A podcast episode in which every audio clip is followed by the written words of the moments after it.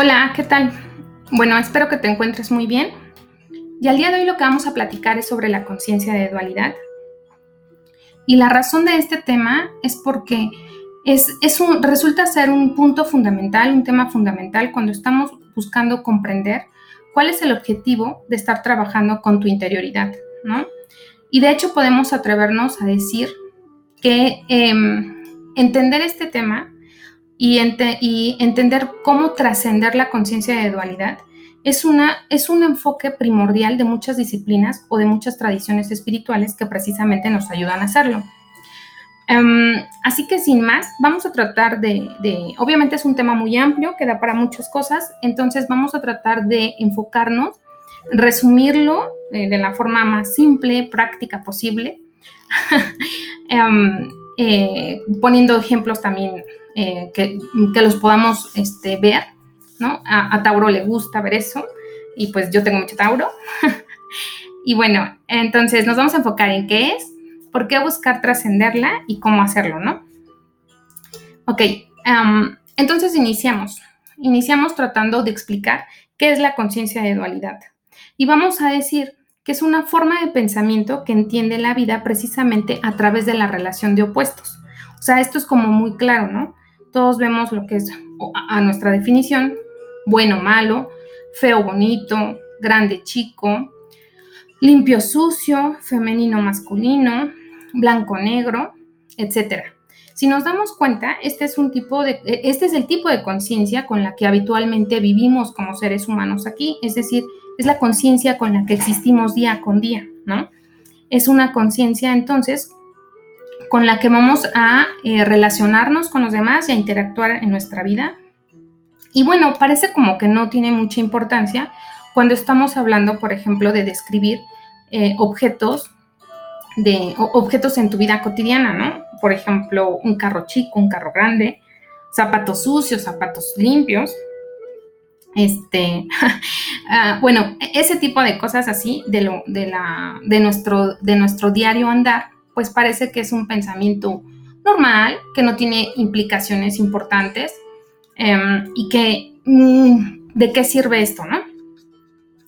Sin embargo, eh, es mucho más importante de lo que creemos a la hora y al momento de tratar de comprender cómo este pensamiento nos puede llegar a complicar bastante nuestro día a día, ¿no?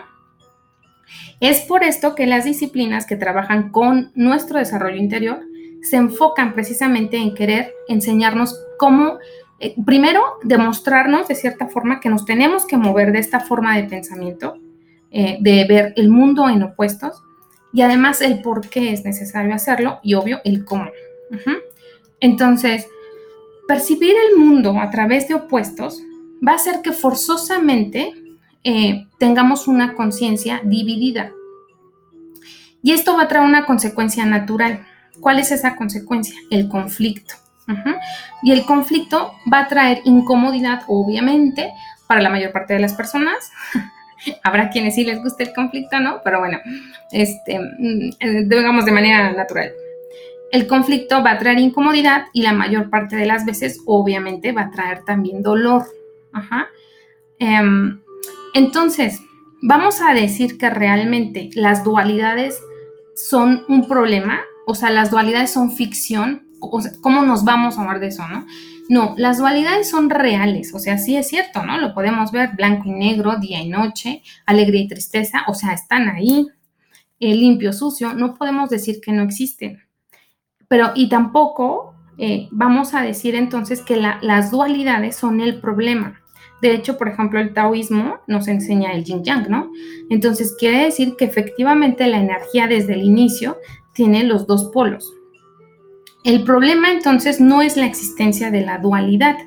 La dualidad es un hecho, pero el tema es que es un hecho relativo, ¿sale? Es decir, siempre se va a crear a partir precisamente de que nos quedemos identificados con uno de los opuestos. Esto es súper importante. Es decir, en realidad, una dualidad surge de un punto, eh, de cierta manera, ficticio en el momento, bueno, perdón, real en el momento y en la situación en la que estamos, pero que si te mueves de esa situación, pierde realidad, ¿no? Bueno, Eh, eh, y además, cuando, cuando estamos hablando de zapatos o cosas así, pues no es tan importante, ¿no? Llegó un zapato más limpio que el otro y luego llegó otro par de zapatos todavía más limpio. Ah, bueno, ya, ya cambió el concepto. Ahí no hay tema, ¿no?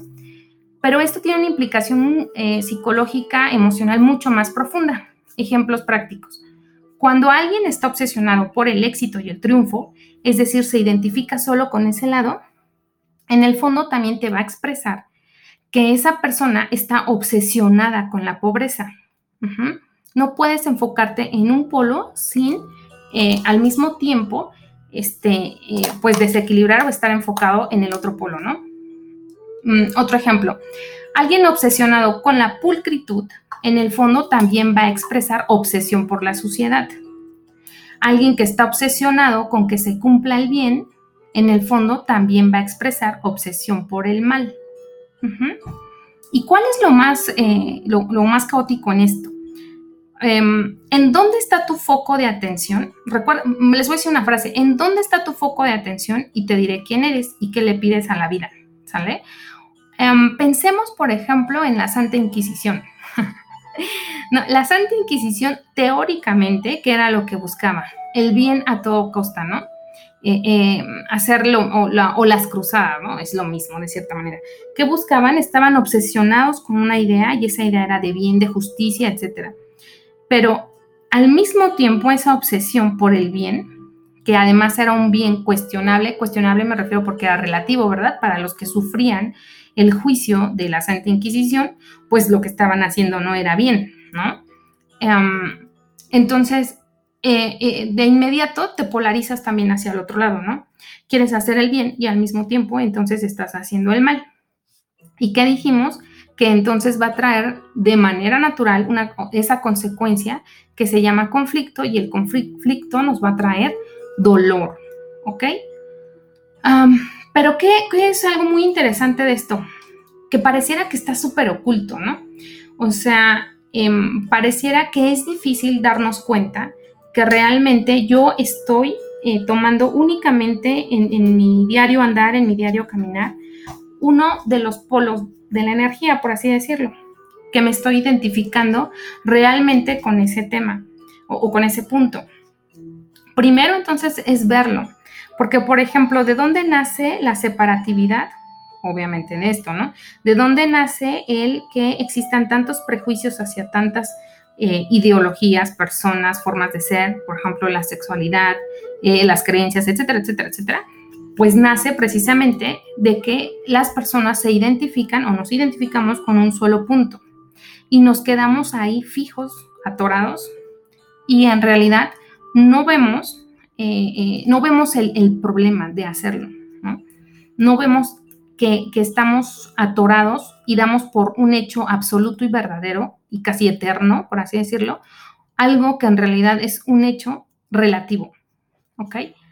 Um, ¿Por qué? Porque es un punto que depende realmente del, del momento, el tiempo, el espacio, la cultura, etcétera, en donde estoy, ¿sale? Bueno. Entonces, ¿por qué necesitamos precisamente trascender la conciencia de dualidad? Voy a utilizar un, un, este, un pensamiento eh, del budismo Mahayana. Eh, el mal solo existe en relación con el bien y es con respecto a lo malo, como nos forjamos una idea de lo bueno. Por lo tanto, la noción de bien resulta inseparable de la noción de mal. Y del mismo modo, la noción de mal depende de la noción de bien, ¿sale? O sea, estamos teniendo un punto de referencia, por ejemplo, el mal dice solo existe en relación con el bien y es con respecto a lo malo. Tengo que tener un punto de referencia para clasificar, o sea, para hacer esta división y decir esto es bueno y esto es malo, ¿sale? Pero resulta inseparable además un polo del otro, ¿ok? Bueno, uh, ¿qué, qué ¿Qué nos va a implicar? Pues aquí se empieza a complicar un poquito más las cosas, porque no nada más es que existan los opuestos, ¿no? Que ya vimos que los tomo en base a un punto de referencia que es un, eh, está de un hecho relativo, sino ahora viene otra situación más que eh, se complica porque para que, para esa, esa, para entender o expresar esa, esa dualidad, para que yo diga que esto es bueno o esto es malo, también tengo que entender a través de quién se está filtrando esta visión. Es decir, quién es el intérprete, ¿sale? De esa dualidad. ¿Quién es el intérprete que está diciendo esto es bueno y esto es malo? El intérprete resultamos ser nosotros, ¿no? Y ese intérprete, si recuerdan, todos tenemos una parte que es consciente y una parte que es inconsciente. Entonces, fíjense todo lo que ya está implicando uh, o todo lo que interviene en esta forma de pensamiento. Esto ya se ve complicadísimo. ¿Por qué? Porque hay tantos, eh, tantos intérpretes como seres humanos somos, y entonces hay tantas percepciones o tantos eh, puntos relativos, perdón, puntos que, que ponemos como referencia eh, y que obviamente vienen de hechos relativos como seres humanos hay en la Tierra, ¿sale? Y vemos cuál es la gravedad de esto. La gravedad es que hay una cero unidad de, eh, perdón, o sí, una cero unidad en la percepción y en el entendimiento de la vida de nosotros, de cualquiera de nosotros con cualquier otro, ¿sale? Es decir, no nos podemos comunicar o pase, parece que existe realmente una imposibilidad en la comunicación. ¿Qué pasa cuando existe esta imposibilidad en la comunicación? Pues uh, en el mejor de los casos nos sentimos solos, uh-huh, nos sentimos no amados, que a nadie le importa. Ese es el mejor de los casos, porque en el peor de los casos, ¿qué hacemos? Realmente detonamos conflictos en el mundo físico, ¿no? Eh, porque en realidad no podemos entender, no podemos percibir la vida o la verdad que me está trayendo la otra persona, o el bien, o, o, o enjuiciar algo desde el punto de vista que tiene otro ser humano, ¿no? Porque nadie tiene el mismo consciente y el mismo inconsciente, ¿sale? Um, y respecto a esto de la comunicación, entonces a mí se me vino el ejemplo, se me vino eh, el, el, como que la, la idea de la Torre de Babel, ¿no? Um, tal vez algunos ya son súper expertos en eso y lo conocen muy bien, este, otros a lo mejor no lo recuerdan mucho. Um, entonces les voy a platicar así súper rápido qué es el mito de la Torre de Babel. Es un mito bíblico, de hecho, y que precisamente habla que de, de la comunicación y el origen de las diferentes lenguas que se usan en el mundo. Se dice que por la soberbia del ser humano, de querer ser como, como Dios, Um, decidió crear lenguas que no se entendieran y que no pudieran construir esa torre, ¿no? Que iba a llegar hasta los cielos, y se vieran obligados a encontrar un lenguaje común para lograr el entendimiento. Uh-huh. Entonces, eh, originó precisamente la división de, de lenguajes, ¿sale? Como castigo a esa soberbia. Um, si nos damos cuenta, obviamente esto es ese es, es, es mito bíblico y, bueno, habrá quien lo tome literal, pero nosotros no lo estamos tomando por ahí, sino estamos buscando la simbología, ¿no? Y entonces eh, vamos a decir que la soberbia del ser humano eh, y que provoca que no nos podamos comunicar es creer que poseemos la verdad, ¿no? O sea, creer que realmente tenemos la última, este, la, la última o, o, lo, o lo correcto, lo exacto, eh, obviamente que crea esas dificultades para poder eh, comunicarnos con los demás, ¿no? Es imposible entendernos desde ahí.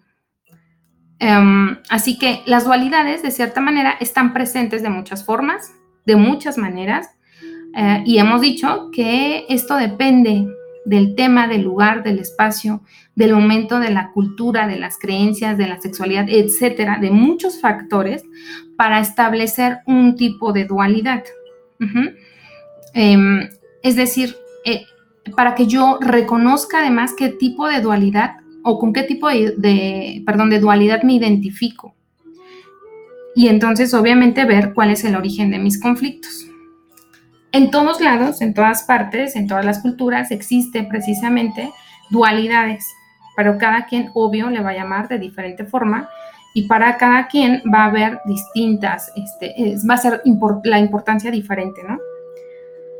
Um,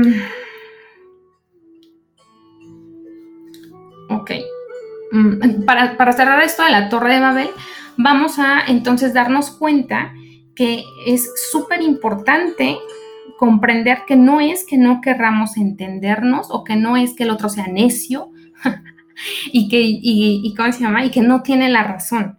O sea, aquí el tema es más bien que traemos todo una, un bagaje cultural y que traemos toda una forma de una vida atrás y que traemos además un equipo físico diferente y que todo esto va a provocar de manera natural, muy natural, uh-huh, que nuestras relaciones, que no, eh, no, que entre nosotros, entre las personas, no existan puentes naturales de comunicación para poder realmente relacionarnos, ¿no? Para poder realmente sentirnos bien. ¿Qué pasa entonces cuando esta comunicación no se da? Ah, bueno, pues, por ejemplo, temas ya mucho más mundanos como la media naranja, el desamor y la soledad, están totalmente relacionados con esta situación, ¿no? Um, por ejemplo, ¿qué, qué dicen? El enamoramiento es hermoso hasta que se acaba, ¿no? Y nadie en realidad va a ser capaz de mantenerte enamorado hasta que tú mismo te enamores de la vida, ¿no? Eh, la solución que han dado algunos eh, este, intrépidos en el tema, y digo intrépidos porque desafían todavía a algunas otras dualidades o moral en algunos lugares, es que cambies de pareja cada dos, tres años, ¿no? Pues puedes hacerlo, pero de todos modos el, el canal y el puente de comunicación lo tienes que volver a tratar de construir, ¿no? Ok, eh, la soledad. En la, sol- en, perdón, en la búsqueda del éxito tú puedes llegar muy alto, ¿no? Pero el no poder realmente eh, lograr esta comunicación va a hacer que llegues a la cima de cierta manera, pero solo, ¿no? Eh, y cuando estés ahí, ¿quién, por así decirlo, quién reconoce? No, yo solito. Ah, sí, tú solito. ¿Recuerdan la película de eh, Will Smith, la de Soy Leyenda? Pues ojalá, qué bueno que ahí tenía un perrito, ¿no? Porque si no... yo creo que se hubiera vuelto loco muy rápido. Es decir, nos damos cuenta cómo esto es tan importante, o sea, es realmente el, el, este pensamiento de dualidad nos puede encerrar en una soledad, en un nivel de soledad, en un nivel de desamor, que bueno, que genera, lo que estamos diciendo, ¿no? Como tal, la locura sale. Um, entonces... ¿Cómo vamos a trascender el pensamiento de dualidad y llegar al pensamiento unificado? Porque ese sería el siguiente paso, ¿no? Uh, no vamos a eliminar, ojo, no vamos a eliminar el pensamiento de dualidad porque no quiere decir entonces ya no existe. No, o sea, bajo cierto esquema ya quedamos, bajo hechos relativos, sí existe una dualidad, uh-huh, y lo vemos. Pero aún así hay algo que está más allá, que es precisamente este pensamiento unificado. Um, Para esto vamos a empezar de cierta manera a romper la primera dualidad, donde decimos, por ejemplo, o, o muchas veces se identifica que eh, la materia y el espíritu son opuestos, ¿no? Mm, y esto, esto vamos a decir que no es real. Eh, y traigo una frase del libro de la Doctrina Secreta que dice que la materia es espíritu en su forma más densa y el espíritu es materia en su aspecto más sutil. Uh-huh. Nos está reconciliando de cierta manera el concepto, ¿ok? Es decir, todo en el universo, todo lo que vemos es espíritu, nada más que está expresado de forma diferente por, la, por su densidad, ¿no? Ok, um, ¿y por qué tocamos este punto? Bueno, porque es muy importante entender para llegar al pensamiento unificado cómo es que se origina el pensamiento de dualidad, ¿no? Y entonces... hablando con un lenguaje espiritual, vamos a decir que la luz del espíritu se manifiesta y cuando se manifiesta produce de forma natural dos tipos de conciencia, que es la conciencia superior, que es la conciencia que posee la luz o la verdad, por así decirlo, y lo que es la conciencia inferior o que cree en el mundo de las formas. Aquí hay un mito que es el de Platón, el, el mito de la caverna de Platón, ajá. Eh, es, es, el, es la conciencia, el reflejo de la luz, ¿sale? Y podemos pensar entonces precisamente en cuando el sol, por ejemplo, alumbra una figura, alumbra un niño, bueno, ilumina, perdón, ilumina a un niño, este, le, podemos ver ahí la sombra en el piso, ¿no? Entonces vamos a hacer la analogía de que la conciencia inferior es esa sombra que está en el piso y la conciencia superior es precisamente la persona o el individuo, ¿no? Bueno, la persona, ¿ok? Um, ahorita van a ver por qué no el individuo. Entonces, esto, explicándolo en, en palabras más mortales, cuando la luz del espíritu se manifiesta, estamos diciendo, o sea, cuando nace un ser humano, ajá, eh, y produce, dice, de forma natural dos tipos de conciencia. Es decir, no significa que las dos conciencias ya estén desarrolladas, ¿sale? Están ahí, eh, pero va a iniciar el proceso de desarrollo de la personalidad o del ego. Uh-huh. eh, ¿Qué significa decir que tengo un ego? Significa que poseo un yo que es diferente del otro. O sea, se establece una separación. Ajá. Eh, en cuanto nace el bebé, sale de la mamá, ahí ya está, ya se separa, ¿no? Eh, y obviamente yo voy a además um, darle mucho más fuerza a esta idea a través de mis cinco sentidos físicos, ¿sale? Porque mis cinco sentidos físicos me van a ayudar a reconocer e identificar mis propios límites y a tocar los límites de lo, de, de lo demás, por decirlo, a tocar entre comillas, ¿no? Eh, y entonces yo me voy a identificar muchísimo precisamente con, la, con, con el cuerpo físico, con mi materia. Uh-huh. Y me doy cuenta que voy a estar separado de todo y de todos. ¿Por qué se desarrolla esto? Ya dijimos, entonces, para la construcción de la personalidad, que es algo natural. Ajá. Y el niño además lo requiere hacer de cierta forma porque tiene que aprender a manejar antes la intensidad misma de la vida. Es decir, no está listo como para asumir la conciencia superior. Y esto lo vemos en cualquier actividad, ¿no? O sea, en lo que sea. Por algo, por algo nos tenemos que poner a estudiar antes de ejercer alguna este, actividad, de cierta forma, para, hasta para lo más básico, ¿eh? Pensemos en, en, bueno, sin coser un botón. O sea, no de inmediato, ¿cómo, cómo decirlo? O sea, no, no de inmediato el niño a los cinco, seis años, a los cuatro agarra el, el, este, el hilo, el botón y lo cose y listo y todo. Digo, habrá, habrá quienes sí, ¿no? Nunca vamos a, a establecer un, un cien por ciento, pero digamos que es lógico que primero incluso observas a alguien cómo lo hace, te enseñan cuántas veces lo tienes que pasar y entonces ya después lo haces. Y estamos hablando de una actividad básica o, o simple, digamos. Entonces, imaginemos cuando estamos hablando de, por ejemplo, operar un cerebro. Obviamente, con más razón, te tienes que preparar para poder llegar a expresar esa pericia, ¿no? Para poder eh, expresar esa, esa consistencia en lo que tú vas a dar. Entonces, aquí es lo mismo, ¿no? Para que tú puedas llegar realmente a comprender lo que es la conciencia superior, tiene que haber una preparación. Esa preparación no es así de inmediato y es por eso que necesitamos, de hecho, de manera correcta, natural, adecuada, que exista el ego. O sea, el ego tiene un propósito, esa conciencia inferior, y es precisamente ayudarnos a prepararnos, a desarrollarnos este, y a preservarnos, de ahí la separatividad, uh-huh, a preservarnos para poder eh, continuar, ¿no? Para poder llegar al objetivo.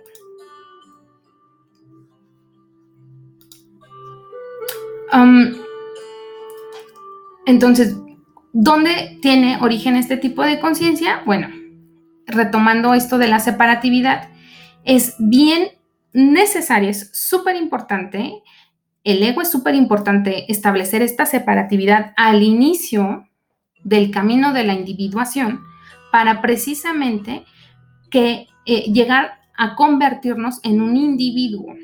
Uh-huh. ¿Qué significa individuo? Un ser no dividido, ¿ok? Es decir, cuando estamos con la conciencia inferior, la conciencia que ve todo el tiempo y reconoce las, eh, la conciencia de dualidad, estamos hablando de entonces de un individuo, perdón, de una conciencia de una persona dividida, ¿sale? No está unida dentro de sí, pero esto es normal, es natural y de cierta forma es lo esperado. Uh-huh. Para llegar a ser ese individuo, entonces se requiere la separatividad, que por cierto vemos que tiene tantos problemas, pero llega un momento en que ya, ¿no? O sea, bueno, perdón, la separatividad va a ayudarme a establecer esos puntos de referencia desde donde yo me voy a mover. O sea, la separatividad me va a dar los valores, ¿no? Bajo este valor, mi valor, esto es malo, ¿no? Este, este valor, este, bajo mi valor, no sé, de la justicia, eso fue injusto. ¿sale? Yo tengo un punto de referencia en base a mi separatividad, ¿sale? En base a lo que yo he vivido. Bueno, entonces um, eso me va a ayudar obviamente a crecer, pero siempre si yo tomo como referencia eh, ese punto o establezco ese punto para crecer desde la separatividad, es forzoso que siempre me va a estar haciendo falta algo.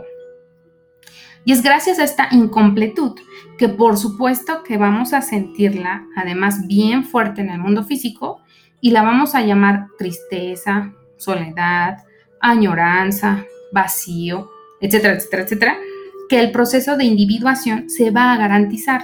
Uh-huh. Sí, efectivamente, este, este proceso de desarrollo, eh, para, de desarrollo del individuo, para la conciencia inferior, o sea, para el ego, va a ser increíblemente incómodo. Uh-huh. ¿Por qué? Porque además no sabe hacia dónde nos, le llevan esos pasos, ¿no? Va a buscar resistirse el mayor tiempo posible y vamos a argumentar entonces todas las razones lógicas para, para no soltar mis puntos de referencia que la separatividad me estableció, o sea, voy a decir todas las razones lógicas que se me vengan a la mente para no soltar mis valores, ¿no? Por decirlo, mis, mis juicios, que me, que, o sea, para no soltar la dualidad o el punto de la dualidad, el polo de la dualidad donde yo me identifico, ¿ok? Um, pero pues el, el, se tiene que dar el proceso de individuación, o sea, tenemos que crecer, ¿no? Y entonces, um, ¿qué va, qué va a suceder? Que tienen que venir las crisis. Uh-huh. Las crisis, precisamente en el exterior, va a ayudar a que se eh, continúe este proceso de individuación, va a ayudar a que se genere una adquisición mayor de conciencia, aún cuando tememos que tememos o el ego teme disolverse, es decir, el ego teme gen- tener más conciencia, no importa, ¿no? Ahí tenemos precisamente las crisis y el consecuente dolor que cada una de ellas trae. ¿Por qué existe esta resistencia a la disolución? Bueno, ya dijimos que hay una consecuencia natural que sucede al momento en que nos identificamos con nuestro cuerpo, eh, con los límites precisamente de la corporeidad, se dice. ¿Qué, ¿Cuál es esa consecuencia natural? Que se crean fantasías, creamos ilusiones, uh-huh. Es decir, Nos, eh, vemos lo que nosotros llamamos un hecho eh, absoluto, así, o sea, lo vemos como una verdad absoluta, cuando en realidad estamos viendo un puntito, ¿no? Un puntito de eh, la totalidad.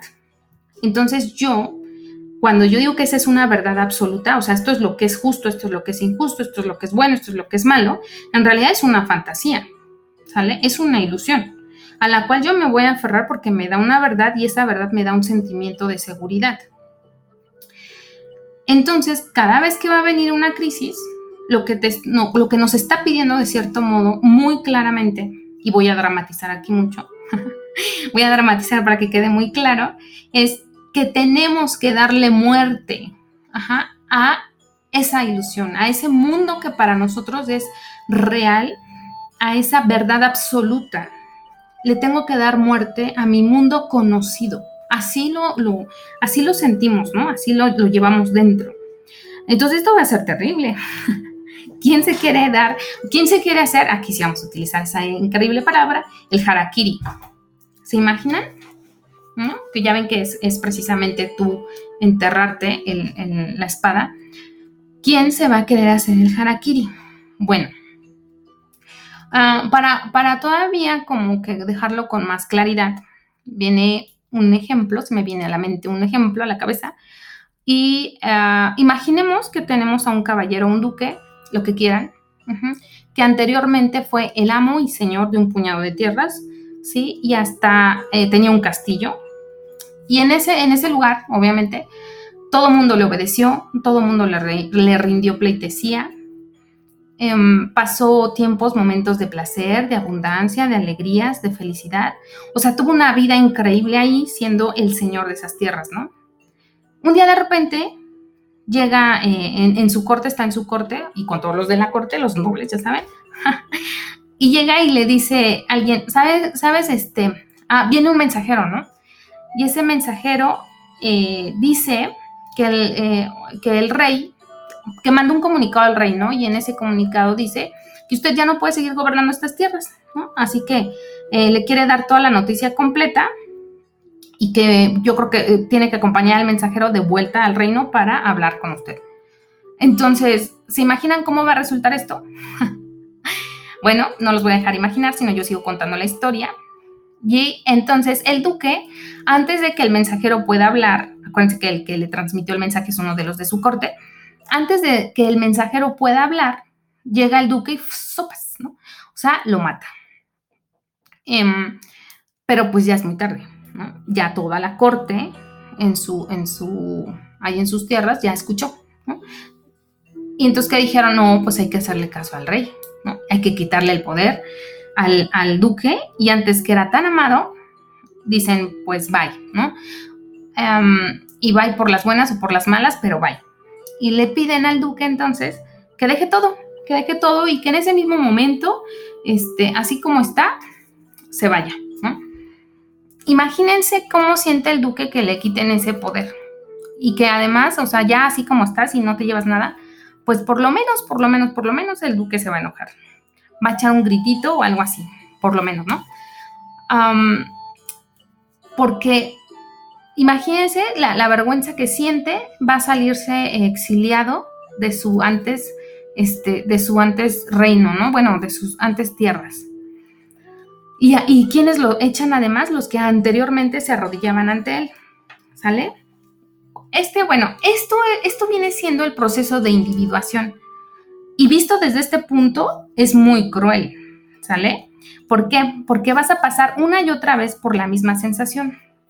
Tienes algo, eres adorado, luego eres rechazado, te transformas en un paria y eres exiliado, ¿no? Y precisamente la mayoría creen que aquí la historia es donde se acabó. Y por eso se lucha con todas las fuerzas para regresar, ¿no? A, a tener la posesión de esas tierras que antes llevaban su nombre, que eran de él. Pero eso nunca sucede. O sea, ya no va a recuperar nada y lo ha perdido todo. Algunos de estos duques imploran tanta piedad que, bueno, los que antes los adoraban, pues ya les dan chance, aunque sea de andar como de mendigos ahí en sus tierras. O sea, obviamente todo esto es simbólico. Y ahí voy con la analogía. ¿Quién es el duque? El duque, por supuesto, es nuestro yo, o sea, nuestro ego. Uh-huh. Y las tierras del duque van a representar todas aquellas ideas con las que me identifico, ajá, todas las creencias, valores, que me van a dar una falsa seguridad ante la vida, ajá, porque me dan un nombre, me dan una identidad, y creo que, y, ¿y por qué me dan esto? Porque según yo son mías, ¿no? El mensajero en esta historia va a ser la crisis, ajá. Uh-huh. Es la situación que viene a darnos un mensaje y a la cual desde el inicio tratamos de dar muerte de inmediato, ignorándola, negándola. Um, pero bueno, lo que se ha desatado pues no puede evitarse, ¿no? Y la corte va a representar verdaderamente al dolor, que es implacable cuando ya está la crisis y que no cesa, no va a cesar hasta movernos verdaderamente de nuestra posición anterior. O sea, ya no hay forma, ¿sale? Las crisis traen mensajes que nos van a hacer temblar, por supuesto. ¿Por qué? Porque nos van a derrumbar la posición estable que teníamos. Y entonces vamos a ver que en realidad la, la, la ilusión del duque de que las tierras eran de él, um, es eso, es una ilusión. Uh-huh. Porque si realmente hubieran sido sus tierras, en algún momento jamás se las hubieran quitado, ¿no? Pero nunca lo fueron, o eso es lo que vemos. En realidad eran de otro, de eh, el personaje que en este caso es el rey. ¿Quién es el rey? Pues la misma vida para nosotros en esta analogía. Ajá. Eh, y, es, ¿Y quién es la vida, no? De cierta forma, pues la familia, los padres, el trabajo, la pareja, los amigos, el dinero, eh, el, los valores, etcétera. Uh-huh. Y podemos decir que eh, no, no es nuestro porque nos demuestra la vida que lo perdemos todo, ¿no? Todo nos lo quita. Hasta lo ponen a veces muy trágico, pero se va el amor, la juventud, la salud, etcétera. ¿Y qué pasa cuando vemos que esto está pasando y obviamente nos resistimos? Que es como cuando el rey, es, perdón, el duque regresa a pedir piedad y lo dejan andar de mendigo. Bueno, esa, esa eh, es la crueldad de la vida, o así la vemos, y la procesamos a través de las enfermedades, ¿no? Y nos hacemos pasar por muchísimas situaciones difíciles y complejas. Entonces, ¿realmente es así de cruel la vida? No, no lo es. Uf, salvación, ¿no? Es decir, um, ¿cuál es el problema realmente? La vida no es así de cruel, pero el problema realmente estuvo en la reacción del duque, ¿sale? O sea, no he terminado la historia. Desde el principio, si el duque hubiera escuchado lo que el mensajero venía a decirle y no hubiera salido como un caballo desbocado a matar al mensajero, sin siquiera hablar con él, la historia hubiese terminado diferente. ¿Por qué? Bueno, porque el mensajero en realidad le iba a transmitir que el rey decía, o sea, la misma vida, ¿no? Para nosotros recordemos que el rey es la misma vida, eh, que el rey le iba a decir o a comunicarle que ya no era el señor de esas tierras únicamente, únicamente, uh-huh, sino porque había hecho tan bien las cosas, le iba a asignar más tierras. Es decir, poco a poco, dentro de nosotros, vamos a aprender a unificar más dualidades en nuestra interioridad. Si colaboramos con la misma vida, esto va a suceder de forma natural si colaboramos y escuchamos al mensajero. Uh-huh. Pero usualmente no lo hacemos. eh, tar- o tardamos en aprender a escuchar al mensajero, ¿no?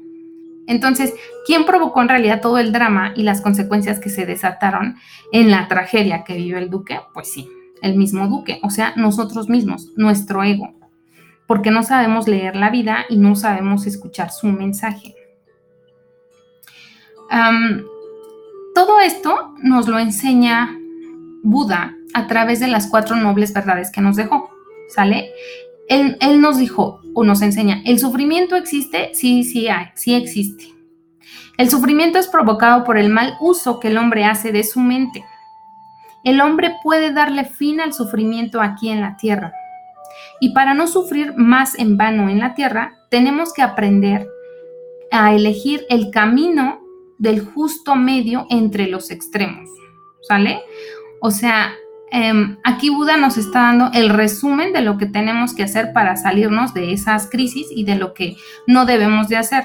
El duque pensó mal, utilizó mal, o sea, ahí estaba el cambio, el cambio vino el mensajero, el, el sufrimiento es el, el porque se hace un mal uso de la mente, entonces el duque reacciona de una forma incorrecta y este...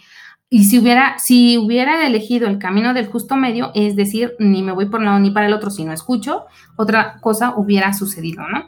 Pero bueno, vamos a ahondar en esto que es el justo medio, ¿sale? Porque acuérdense que estamos hablando de cómo vamos a trascender el pensamiento de dualidad. Para poder elegir el camino del justo medio, o sea, del equilibrio, necesitamos hacer algo súper importante, regresar a la inocencia. ¿Cómo que regresar a la inocencia? Sí, recuerden que elegir el justo medio significa no me voy a identificar ni me voy a quedar fijado en uno de los polos.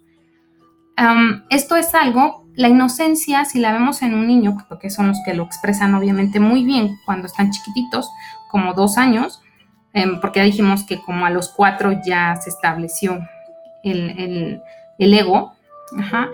Como a los dos años tú te das cuenta que un, un niño está feliz, tranquilo, en paz, está viviendo en el aquí y en el ahora, ¿no? Um, entonces, pero este es el, el tipo de inocencia que nosotros necesitamos regresar. Uh, bueno, sí, pero no. Es decir, la inocencia me va a ayudar a tener esa flexibilidad de movimiento y a conectarme eh, en el aquí y en el ahora donde estoy, ¿sale? Me va a ayudar entonces a quedarme en ese justo medio, pero yo no puedo partir desde la ignorancia, digamos, que trae precisamente el bebé, ¿no? Yo ya tengo que integrar, o sea, lo opuesto. Esto lo podemos simbolizar muy fácilmente eh, con, con un, perdón, a través de un símbolo, perdón por la, la, el pleonasmo, pero a, tra- a través de un símbolo este, que en el esoterismo es muy importante, que se llama el uroboro o uroboros. Ajá. Y es un animal serpentiforme que engulle su propia cola y que forma un círculo, un círculo con su cuerpo.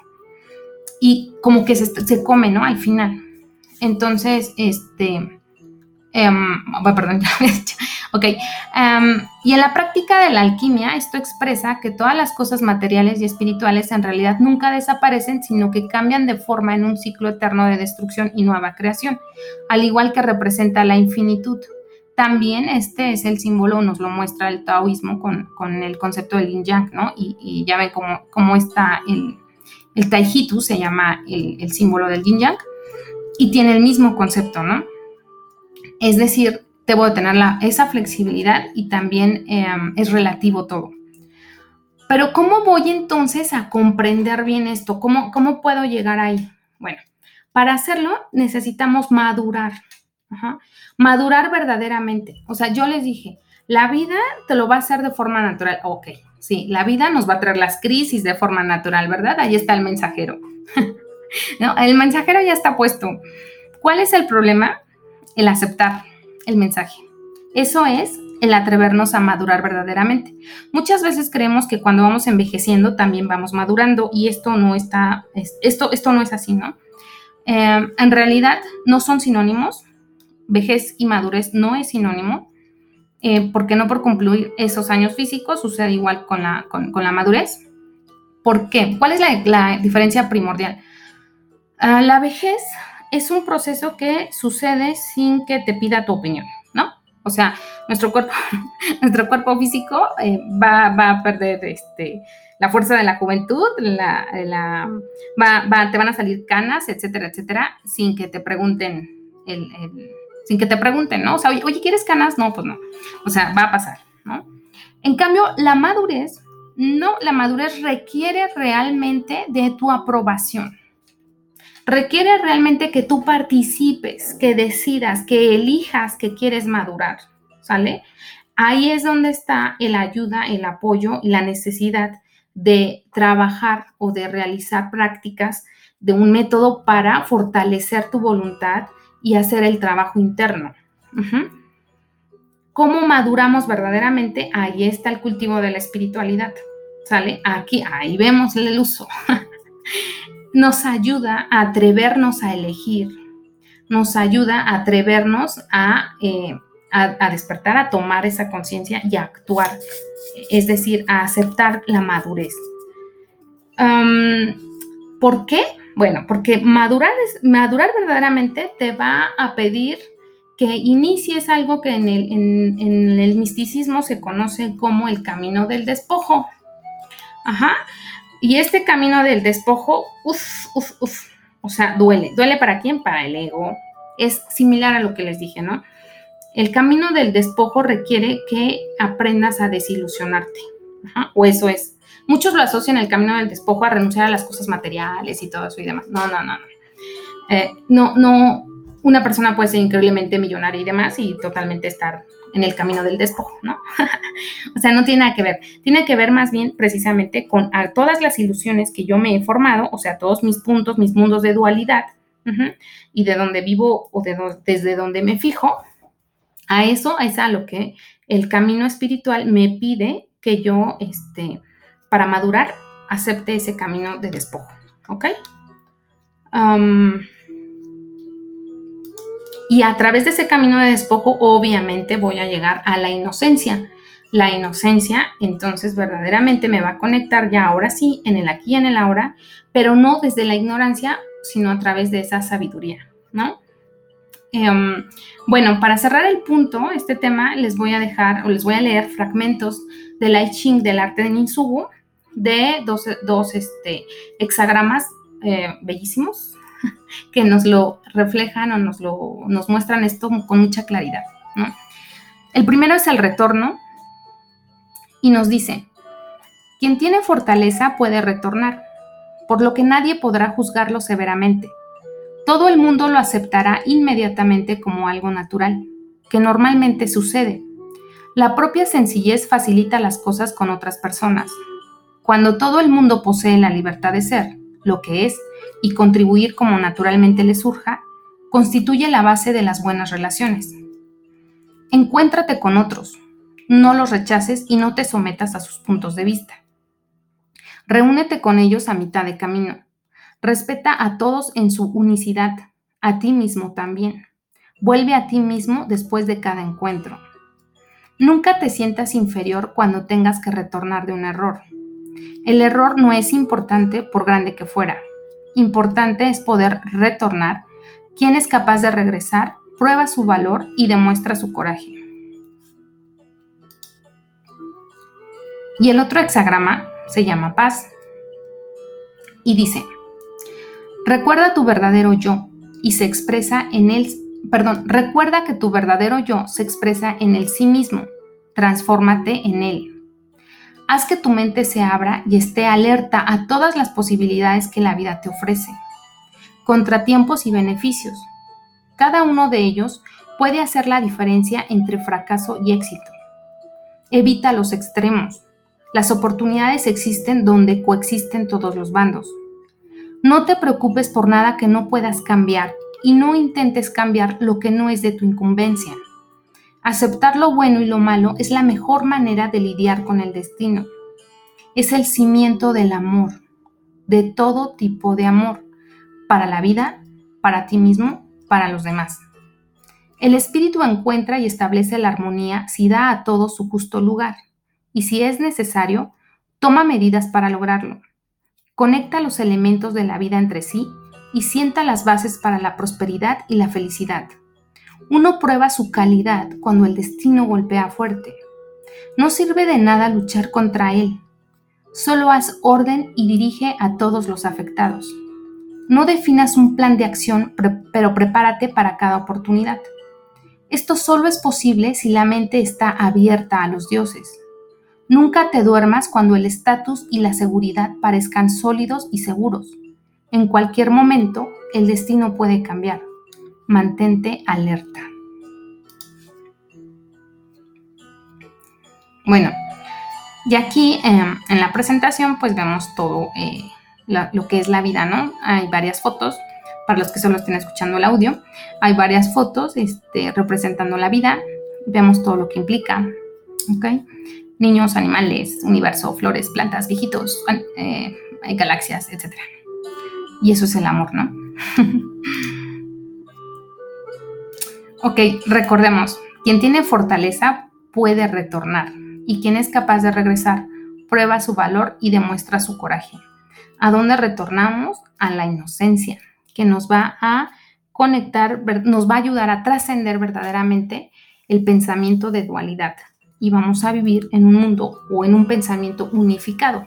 Desde aquí, desde un pensamiento unificado donde yo me siento realmente o, o reconozco eh, el otro dentro de mi universo, por así decirlo, o yo con el, en el universo, puedo establecer verdaderamente canales de comunicación, ¿no? Recordamos, y es desde aquí donde los conflictos se disuelven. Uh-huh. Que eso es parte de querer lo que realmente queremos, la armonía, la paz, lo que queramos, es con esta visión, la visión de unificación o la visión unificada. Bueno, eh, pues muchas gracias.